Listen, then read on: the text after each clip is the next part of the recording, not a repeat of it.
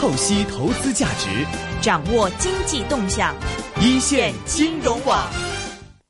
好的，现在我们电话线上是已经接通了前海开源基金执行总经理杨德龙老师，杨老师你好，杨老师你好，你好主持人，嗯。呃，杨老师想首先请问一下最近对 A 股的看法了。那么到了三千点之后呢，A 股好像是有些停止脚步，并且是最近都在一个整固的一个状态里面了，感觉失去方向的感觉啊。是，但是我看您对下半年 A 股的走势还是比较看好的。想问一下，现在在 A 股的状态是一种什么样的状态呢？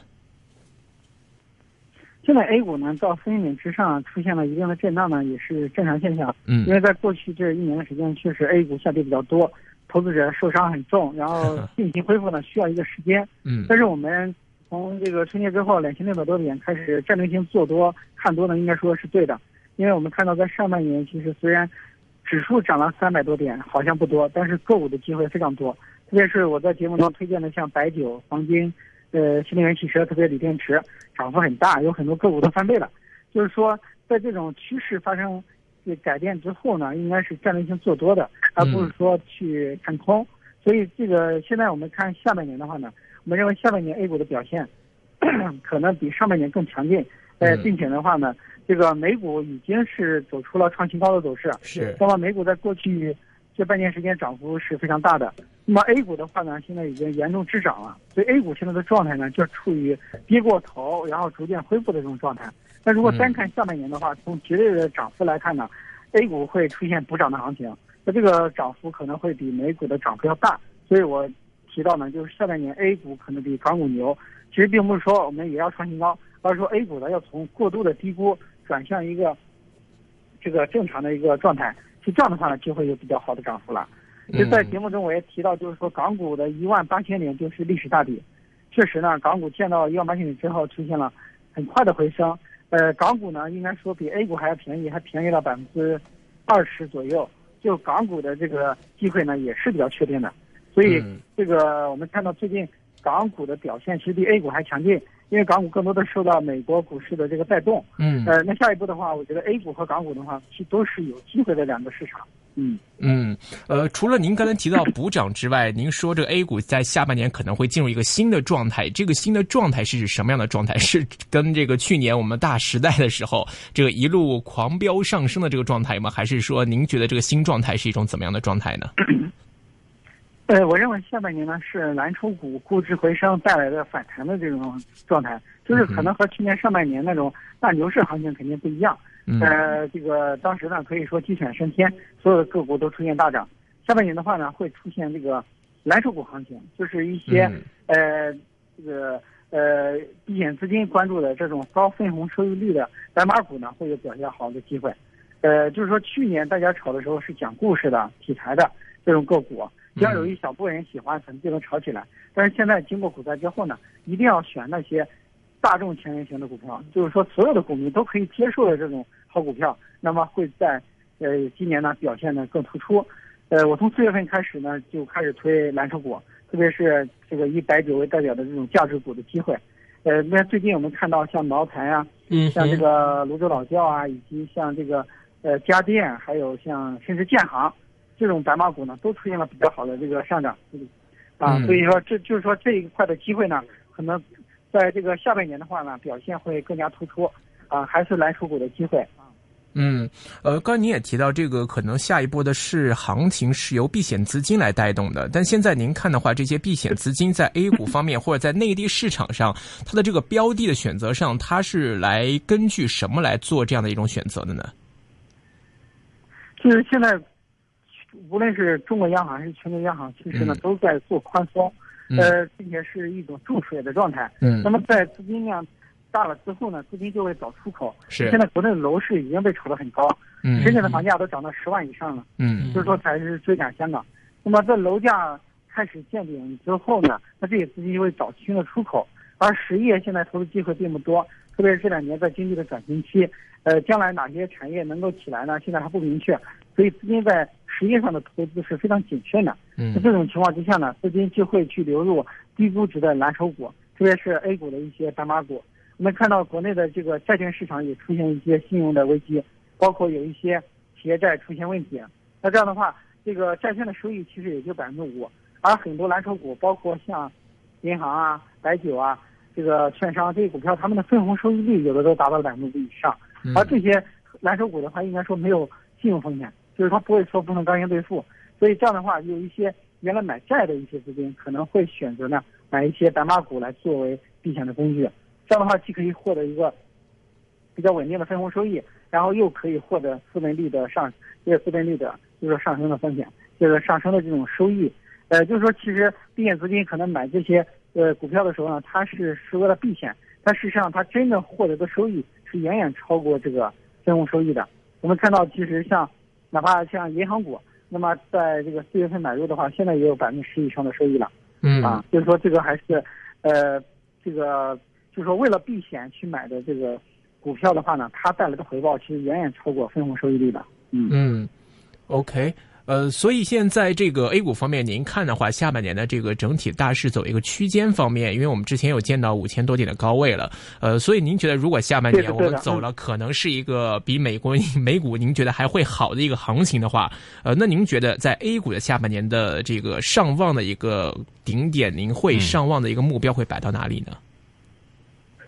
我们从春节之后就提出了千点大反弹的观点，就是春节之后大概是两千六百多点，所以我们认为。就是说至少有一千点级别的反弹，所以下半年我们认为呢，呃，上证指数是有望回到三千六百以上的，呃，这样的话呢，就实现了这个我们年初提出来的反千点反弹的目标。嗯，OK，呃，千点反弹的目标是指是政府提出来的，还是说就是呃，就分析有机构的这样啊，是我提出来的，OK OK，提出来一种，啊，这是我提出来的一个观点，就是春节之后呢，大概两千六百多点，我们结束了九个月的空仓期，全面加仓。并且我提出来呢，今年可能有一千点级别的反弹，这个在上半年普遍悲观，大家看到两千点的这种氛围之下呢，应该说是非常积极乐观，并且现在呢，应该说这个很容易、很很可能实现的一个目标。嗯哼，那其实主要支撑下半年这个市场啊增长的一个主要原因是什么呢？因为我们看到，其实当然确实说，现在楼价也涨差不多了哈，很多一些资本的话可能要跨到这个股市当中去。但是的话，现在其实下半年的话，这个经济的下行压力可能还会存在，一些不稳定的因素也会蛮多的。因为现在也看到之前有这个分析也谈到说，现在民间投资啊，特别东北那边的民间投资创下了一个新低。是对，连这个总理啊，这个李克强也谈谈到这一点。其实怎么来看下半年支撑股市的一个一个大的一个方向在哪里呢？其实，资金，呃，呃，下半年的话，支持股市呢，一个是流动性充裕，就说资金推动的这种这个回升，因为现在楼市已经是炒到头了，而债市呢也要建立的这个迹象，那么下一步的话，可能是股市。嗯，OK，明白。所以那个，这刚才提到这个经济面上呢，因为您刚才提到说下半年的事可能是由资金来推动的嘛，但是我们也看到这个第二季度的 GDP 可能是六点七，这个数字是符合预期，甚至是超出预期的。但是您觉得会不会有可能在今年下半年的部分，可能随着一些供给侧改革呀，或者是一些减产能呐，或者是地产方面的限购，令到地产不能够给经济来提供如上半年这么大的一个动力的时候，如果经济数据出现一些下滑，那么令到投资市场上的。一些信心转弱的话，这个由资金面推动的这个行情会不会因为经济面基本面的一些转差，或者是一些负面情况的浮现而受到影响呢？今年经济呢应该会出现稳定增长，就是保增长仍然是央行的一个任务，所以在下半年的经济增速呢应该还是会保持在百分之六点五以上，这个不会出现大幅下滑。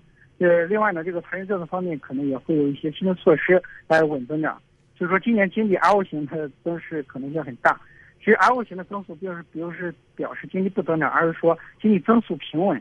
其实百分之六点五以上的增速还是一个比较高的增速的。嗯嗯哼，另外一方面的话呢，也看到有一些技术派的这个人士谈到说啊，这个在内地股市方面有叫做什么，就是这个盘就是整久的话就必跌，也就是说，这它一个一个地方它走了太太久的话，可能会出现一个大跌的一个一个局面。因为其实确实看到这个已经在十二个交易日之内，大盘都是在三千点上方哈。不过的话呢，也没有这个增量资金的入场呢，可能还没有那么多，所以整个市场看起来也并不是那么坚定。而且内地股市的这个大部分参与者也都是散户嘛，其实这。这个散户的信心也是非常重要的，在这样的一个过程当中，会不会哎也会出现这个三千点没守住之后，还会有一个蛮大的一个下挫的一个一个一个一个机会？对，一个机会呢？呃。呃，现在来看呢，美股已经是屡创新高，就 A 股的话是严重滞后的，所以市场其实做多的这种力量在逐渐的积聚。后市的话，跌破三千点可能性已经比较小了。其实即使说短期出现波动，其实不影响大的趋势向上的。就是我更多的是看中这个底部的抬升。对对对。那另外一方面的话，我们也谈到，就是呃，在啊有高盛行出了一个报告哈，谈到说这个七八月份的时候有机会深港通开始开通。您觉得深港通的这样的一个一个一个准备的话，会不会也能够？因为记得当时呃沪港通的时候，好像开始的时候也是，啊 A 股也是带来了一大波的涨情嘛。那这一这一轮的话，会不会也给 A 股带来一些一些新的这个机遇呢？呃，深港通开通呢，开通对 A 股肯定是一个刺激，特别是对蓝筹股的行情是有很大的推动。嗯，因为深港通开通之后，香港投资者可能会选择一些白马股。其实现在白马股的行情有一大部分也是预期深港通会开通。当年沪港通开通之后呢，蓝筹股带动大盘涨了一千点。嗯，就说这次深港通开通的话呢，可能不一定有沪港通那种效果，但是呢，涨个这个五六百点的可能性还是很大的。还是很大的哈。OK，那其实中小板的话，其实会不会这个呃？受到的利好是要大于这个大大蓝大蓝筹的权重股的，应应该是蓝筹股的利好更大，因为香港投资者可能更喜欢买一些蓝筹的。嗯哼，那在成交量方面呢？因为之前我们在这个 A 股一路上升的时候，可能每天伴随着万亿以上的一个成交，现在看好像在这个成交方面已经没有之前的势头了。哦，对现在的成交的话，现在属于这种信心。这个比较弱的这个时候，所以成交量没有放大。但是，一旦开启第二波反弹的话呢，可能成交量会迅速的跟上来的。嗯，OK。所以，那如果跟上来之后的规模，您预计会有多少？呃，正常的话，成交量应该是回到这个六千亿以上的两市成交，这种可能性是比较大的。嗯，OK。呃，在板块上面呢，刚才您提到这个可能看的这个白酒板块一直是比较推荐的。那么，在炒完白酒之后，您觉得接下来会看到哪些板块？就从五月二十号呢，我重点推荐的就是军工板块，现在已经有了一定的表现。嗯，预计的话，下一步可能像券商啊、一带一路这些高铁板块也会有机会。OK，呃，其实说到这个军工板块的话，蛮有意思，因为前一段时间的话，就是有内地也就蛮多的这种，就是包括南海方面的纷争啊，包括一些相关的一些，好像说哎。呃，很多网友也在谈说，哎，什么中美必有一战之类的相关的一些一些一些言论，是不是也会对，呃，像今年的这种军工类的板块，或者说是啊相关的这个产业会带来一定的一个刺激？你还看好就是之后军工板块的一个升幅吗？对，我觉得军工板块刚刚启动第一波，第二波的反弹可能还没有启动。下半年的话，只要有一些国际的事件和一些局势的这个紧张，可能军工股的大行情还没有。到来，预计后市的话呢，仍然有进一步表现的机会。现在还是介入的时机。嗯嗯，OK，好，明白。那另外一方面就是我们谈一下这个券商类的吧。那其实券商类的话，一般来讲，如果成交额增长的话，像您之前说跑六千亿之上的话，其实对券商股的这个影响还是蛮大的。您怎么看券商股之后的表现呢？在券商股的话，一般是反弹的一个的指标，在反弹这个行情确定的时候呢。券商股的表现一般会跑赢大盘。是。那么今年上半年 A 股是牛市，券商的业绩特别突出。嗯。所以的话，券商股的这个，呃，这个今年上半年的业绩出现同比大幅下滑，在去年下半年呢出现了股灾，所以券商的业绩开始出现下降。这样的话，今年下半年券商的业绩同比环比呢都会出现这个上升。所以券商股的行情呢，也值得期待。嗯，所以在券商股的选择上，我们应该秉持一个怎么样的一个方法呢？是任何一只都可以，还是说在选择上会有哪些细微的方法，让我们来去区别辨别一下？在券商的话呢，可能重点选择一些这个呃中小型的券商，可能弹性会更大一些。大型券商的这个股价的波动性小一点。嗯。